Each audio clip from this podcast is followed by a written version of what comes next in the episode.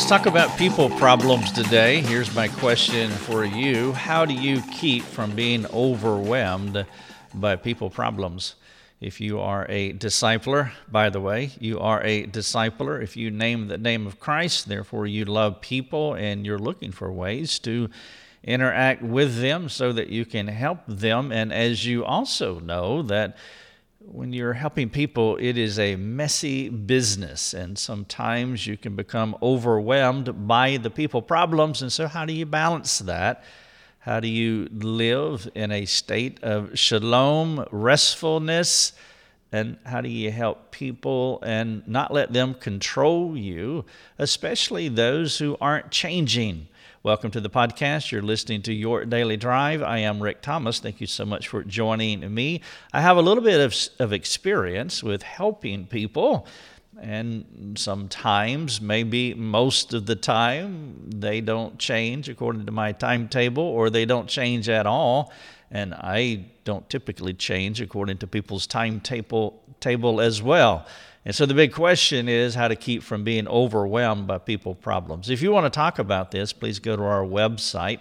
You can ask your questions there. We have a free public forum that's open to anybody in the world who has access to the internet.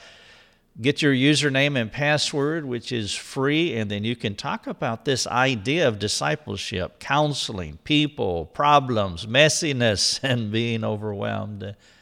If you are a supporting member of our ministry, well, you can go to our private forum and you can ask your question there. Maybe you have something else that you want to ask, and that would be great. We would love to interact with you. You're welcome to share this if you wish. This would be an excellent small group discussion. Uh, send it to your small group team, your members, and have them to read it beforehand, and then come to the small meeting ready to discuss it I think you would have a lively and energizing and edifying conversation if you used it that way, or you can use it in other ways as well, like homework assignments. But let me get into it. And I want to get into it by presenting to you the template, the paragon, uh, the one who did it perfectly. Nobody loved people more than Jesus. I don't think that I have to argue that point. I'm sure you agree. He loved people, not just loved them, but he loved them perfectly. But here's the next statement nobody was less controlled by people than Jesus, and that is the rub. That's where the tension exists. If you're going to love people, there will be a temptation to overlove, to overcare, to over worry, to transgress lines, and at some point, people can control you. But Jesus found and lived in the perfect relational sweet spot of, quote, I love you, but you will not control me. Now, how about you? as you love people with the gospel? Do you find yourself being controlled by them? I want to give you a test here in just a moment, and you can discern for yourself if you are one of those people that's easy, easily controlled by others. The most discerning parents, pastors, small group leaders, and other caregivers are those who can love well while not being weighed down by the problems of those who are receiving their care. Have you ever crossed the line when providing care to others? I know that you have, and I have done this many times. And because you have, you may be able to recognize some of the attitudes and actions that come out of a person who overfeels the weight of people problems. I want to give you a list here of, of things that will be it will be a tip off as to whether you're over caring for someone. You're let's say that you you have a friend and you're interacting with them discipling them, just being a friend, a biblical friend, and they're struggling, or you see a pattern in their life that you want them to uh, gain victory, and you are helping them in that way, but they are not changing. And now you've been interacting with them for a few weeks, a few months, maybe even a few years. How do you know if you cross the line and you're overcaring? Well, here are some of the things that you can look at to examine yourself. Anger is the easy one and the expected tip. Uh, if you are sinfully angry at the unchanging person, despair is another, frustration, being impatient with people, or going to the other extreme, being apathetic. Apathy. You just don't care anymore. You just you just quit on them. Perhaps fear, that's a big one, right? You are afraid. You see the decisions that they are making, and you can kind of predict how this is going to end for them in their future, and it's not going to end well. And so you fear to where fear becomes gripping. Maybe guilt as you examine yourself and realize that I could have said that better, I could have done it differently. Criticalness, harshness, retaliation, reactionary accusations, faithlessness, another form of giving up on the person, burnout, they have just worn you out now. A lot of caregivers fall into this ditch, and it's a, it's a deep ditch, by the way.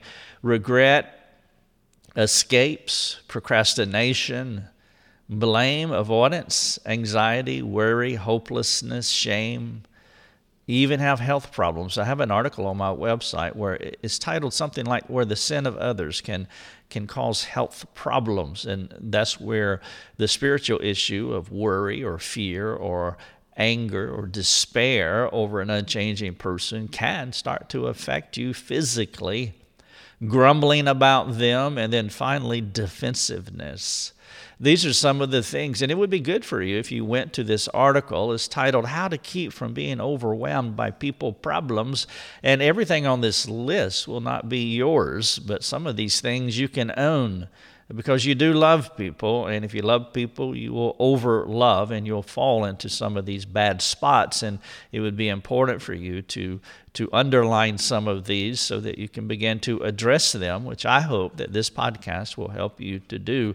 Because any of these things can become recurring patterns in your life. It's one thing to do this episodically, to have one of these issues episodically in your life that I've listed here, but they can become recurring patterns. And it is right. I mean, all of us collectively can say, yeah, we have dropped the ball on some of these because we're not perfect.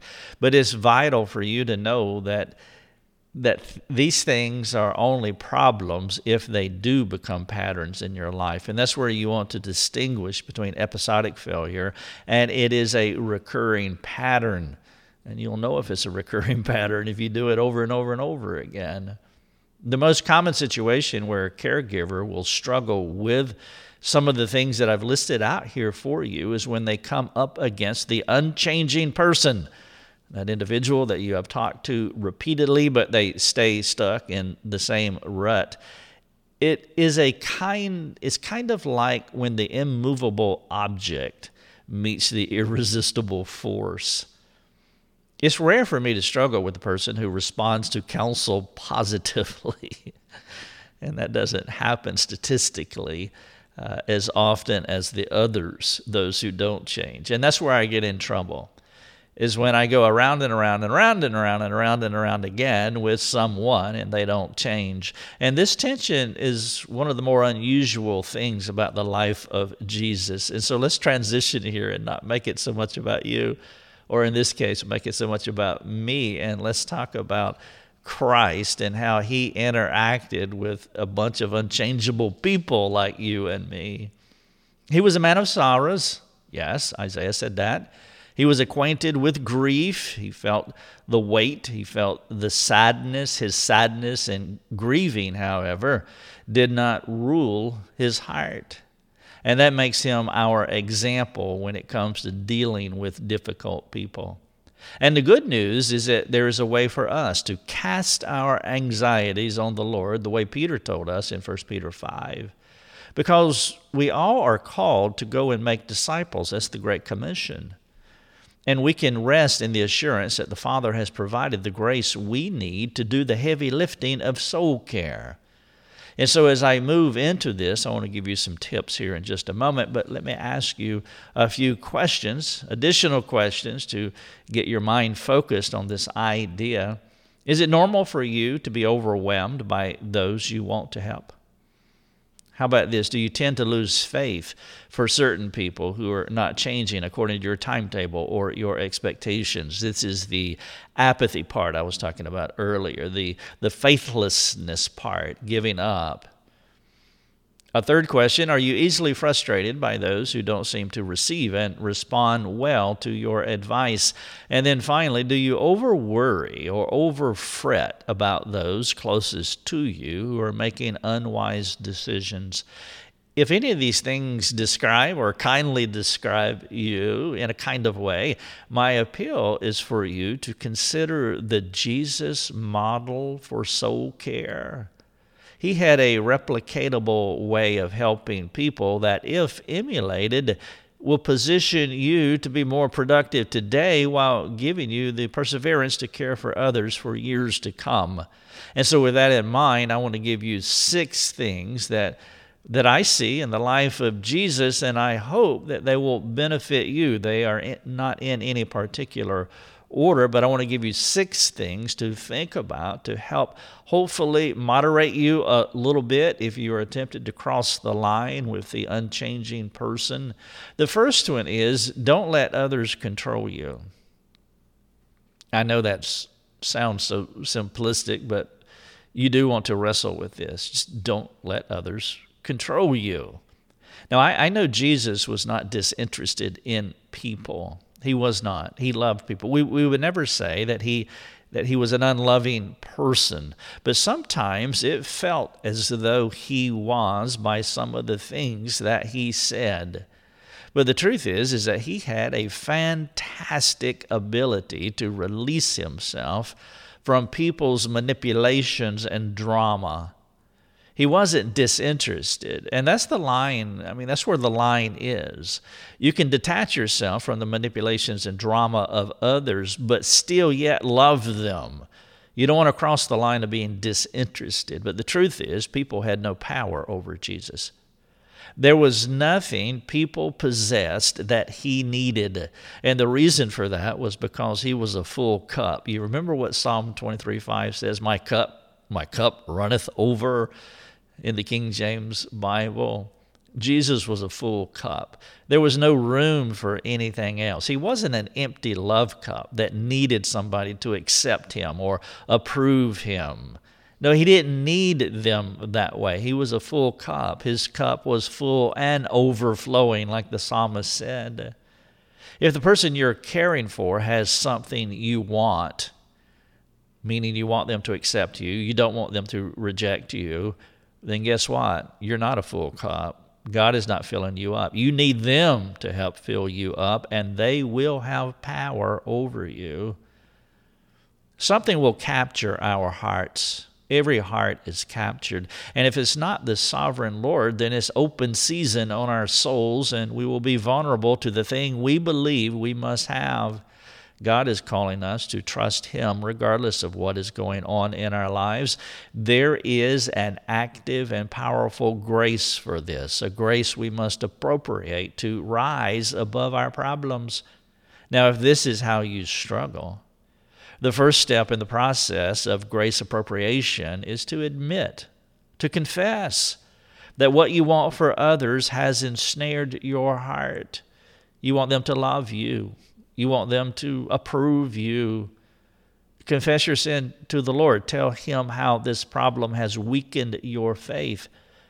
You see, when Jesus became overwhelmed, and we see that in Luke 22 42, where he asked the Lord to remove this cup from him, but when he became overwhelmed at that moment in the Garden of Gethsemane, his response was to get help from his Father.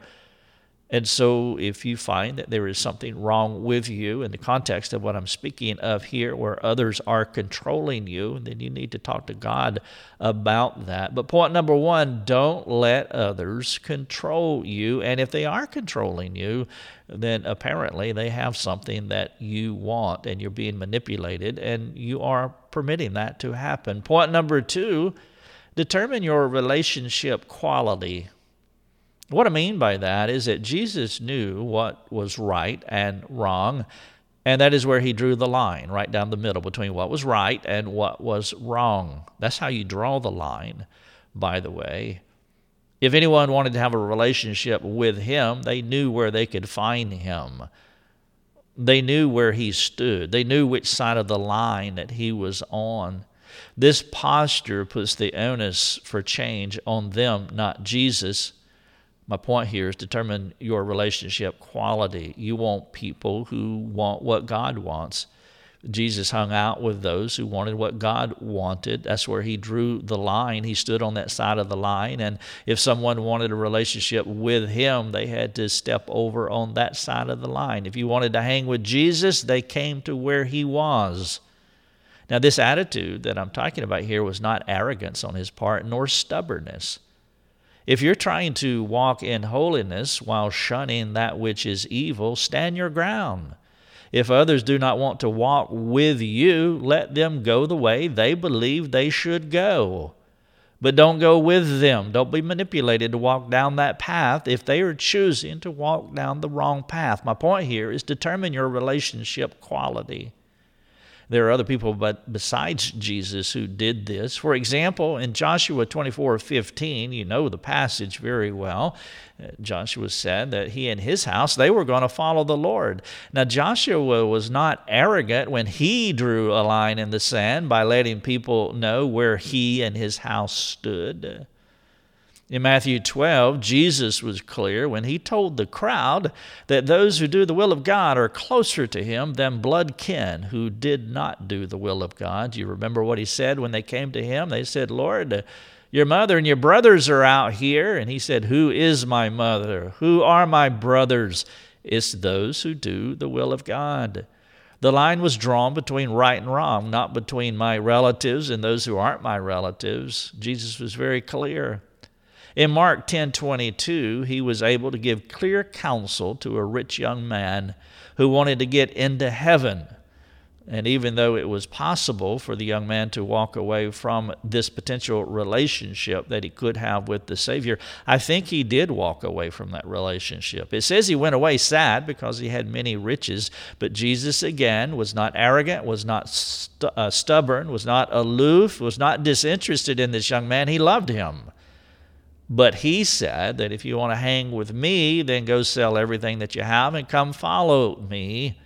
He was loving him the right way, and you can love someone the right way if you don't need them. That frees you from being manipulated by them. And then we see a positive outcome of a similar thing. In John 3 7, Nicodemus decided he wanted to walk with Jesus. So he eventually heeded the counsel to become a Christ follower. The rich young man walked away. Nicodemus apparently walked with him. But Jesus was clear where the line was drawn. You don't have to be mean spirited about your holy expectations regarding your relationship with the Lord, but you do need to be clear about them. If you're trying to walk with Jesus and your friends are pulling you away from this honorable desire, you need to let them know what has to change for a relationship with you to continue. So, point number two is determine your relationship quality. Point number three, learn to say no. When Mary and Martha came to Jesus asking him about hot footing it over to where their brother Lazarus was dying, Jesus essentially said, No, not now, to their request. And the reason he did this was that he wanted them to have a more substantive faith in the Lord, which meant their brother had to die. This is clear headed thinking on Jesus' part. It was an emotional moment where Mary and Martha were really jerking hard on him, but he was so clear headed because he was not manipulatable. You remember what the first point was? Don't let others control you. And because he would not let others control him, he had a clear head and he knew exactly how to respond in that emotional moment and this kind of clear headed thinking can happen when you want what God wants most of all. Too often, we're not thinking about what is best for our relationships. Our thoughts become confused by what we want rather than what God wants. What was best for Mary and Martha meant Jesus had to stand up and do a hard thing. As he said in 624, Matthew, it's impossible to serve two masters. When our friends and family begin to master us, we will not be able to hear from the Lord and we will compromise the help our friends need from us. Six ideas as we look at Jesus' soul care model. Number one, don't let others control you. Number two, determine your relationship quality. Number three, learn to say no. Four, don't be over responsible. When we try too hard for the desired outcome, we will probably blow up the relationship. People rarely change when and how we want them to change. It nearly always takes more time than we prefer. Here's a bad quote from, I call this person the myopic discipler. Myopic is short sighted, can't see afar off.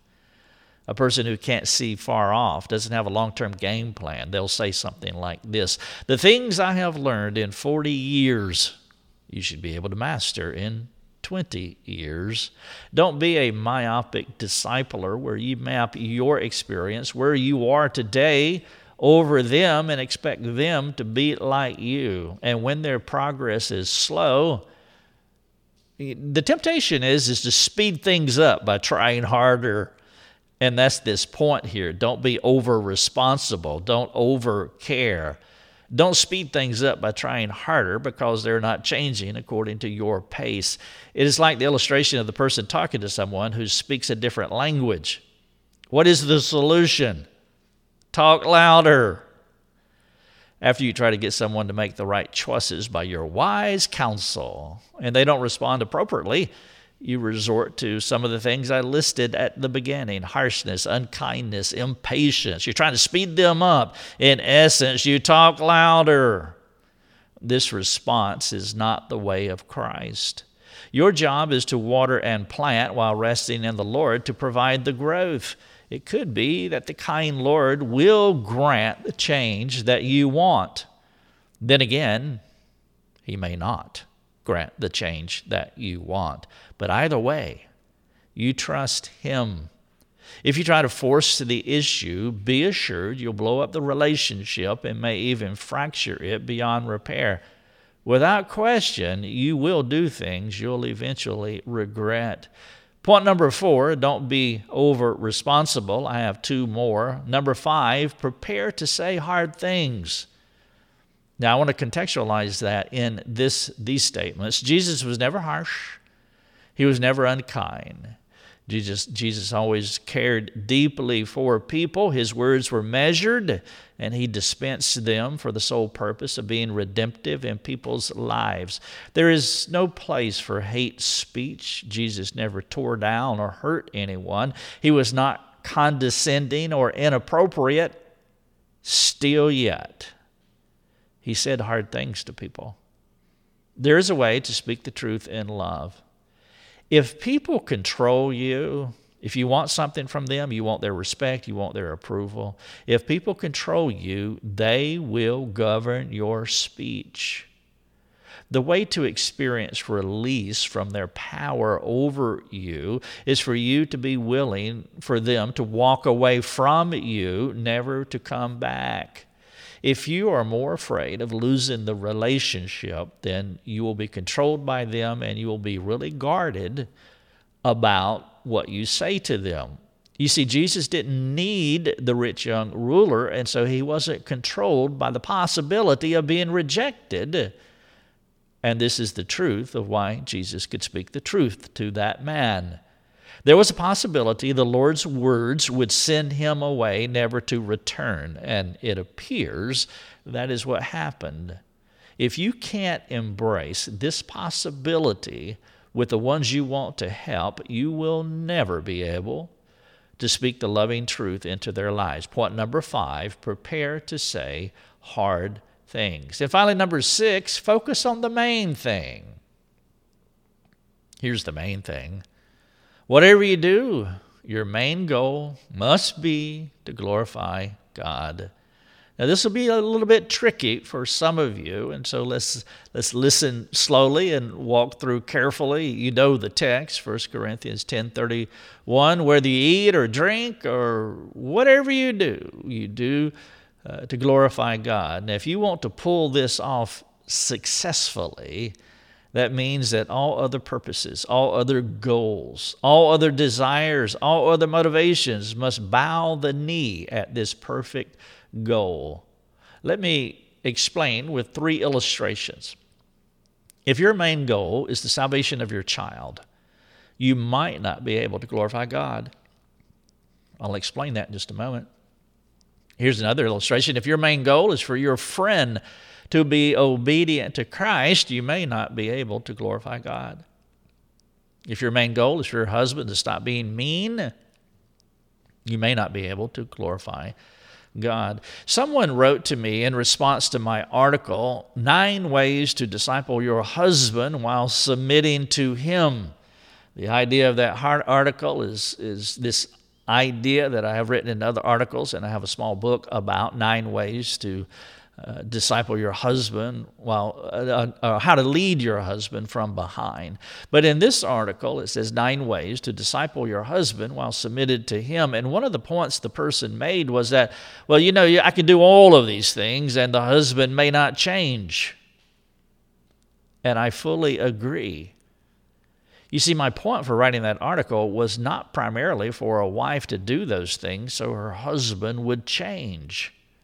This is not nine step plan to change your husband. The main reason that I wanted her to do those things is I wanted her to be Jesus to her husband, and that would glorify God if she was Christ like to her husband. There's a secondary goal.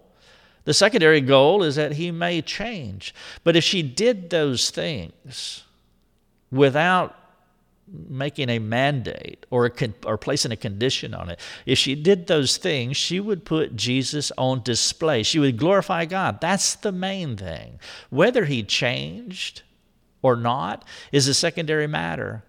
If your primary motive for discipling someone is for them to change, you have the wrong primary motivation. Too many people think they do what the Bible says to do because they expect a preferred outcome. If this is how you believe, you will not be able to glorify God fully. You're still controlled by your preferred outcome, even if it's a good one. You have to be fully willing to let a person go to hell, to be completely free to help them in the fullest ways the Bible teaches. If you try to manage or control the outcome, how they are going to respond, how you want them respond to respond according to what you believe the results should be for that person, you will not be able to do all that is needed to help them freely. Your motives will be clouded by what you believe should happen. You can't manage outcomes. And while this may not be a big problem for those who are not close to you, it's a big deal for those who are in our families, those who are in our most intimate network of friends. This concept of glorifying God, regardless of the outcome, is what makes the Lord's word so profound. Let me share them with you again. I'll read it to you. Luke 8, 19 through 21. Then his mother and his brothers came to him, but they could not reach him because of the crowd. And as he was told, quote, Your mother and your brothers are standing outside desiring to see you, but he answered them, My mother and my brothers are those who hear the word of God and do it. If your main aim is to do the will of the Father rather than trying to pull off your will, you will be entirely free to offer the needed counsel to any person while trusting the Lord for any outcome, even if an outcome, even if that outcome might break your heart. In John 6:38, we get a, a clue into Jesus' model for soul care. He says, For I've come down from heaven not to do my own will, but the will of him who sent me. And sometimes that will can break your own heart as you watch people make decisions because those are the decisions that they choose. Six things as far as his model focus on the main thing. Prepare to say hard things. Don't be over responsible. Learn to say no. Determine your relationship quality. Don't let others control you. This is the article How to Keep from Being Overwhelmed by People Problems. If you want to talk about it, come to our website, We'd love to talk with you. Your Daily Drive is a production of rickthomas.net, a global community that is seeking to live more productive and inspiring lives. If you'd like to learn more about our community, please go to rickthomas.net. rickthomas.net.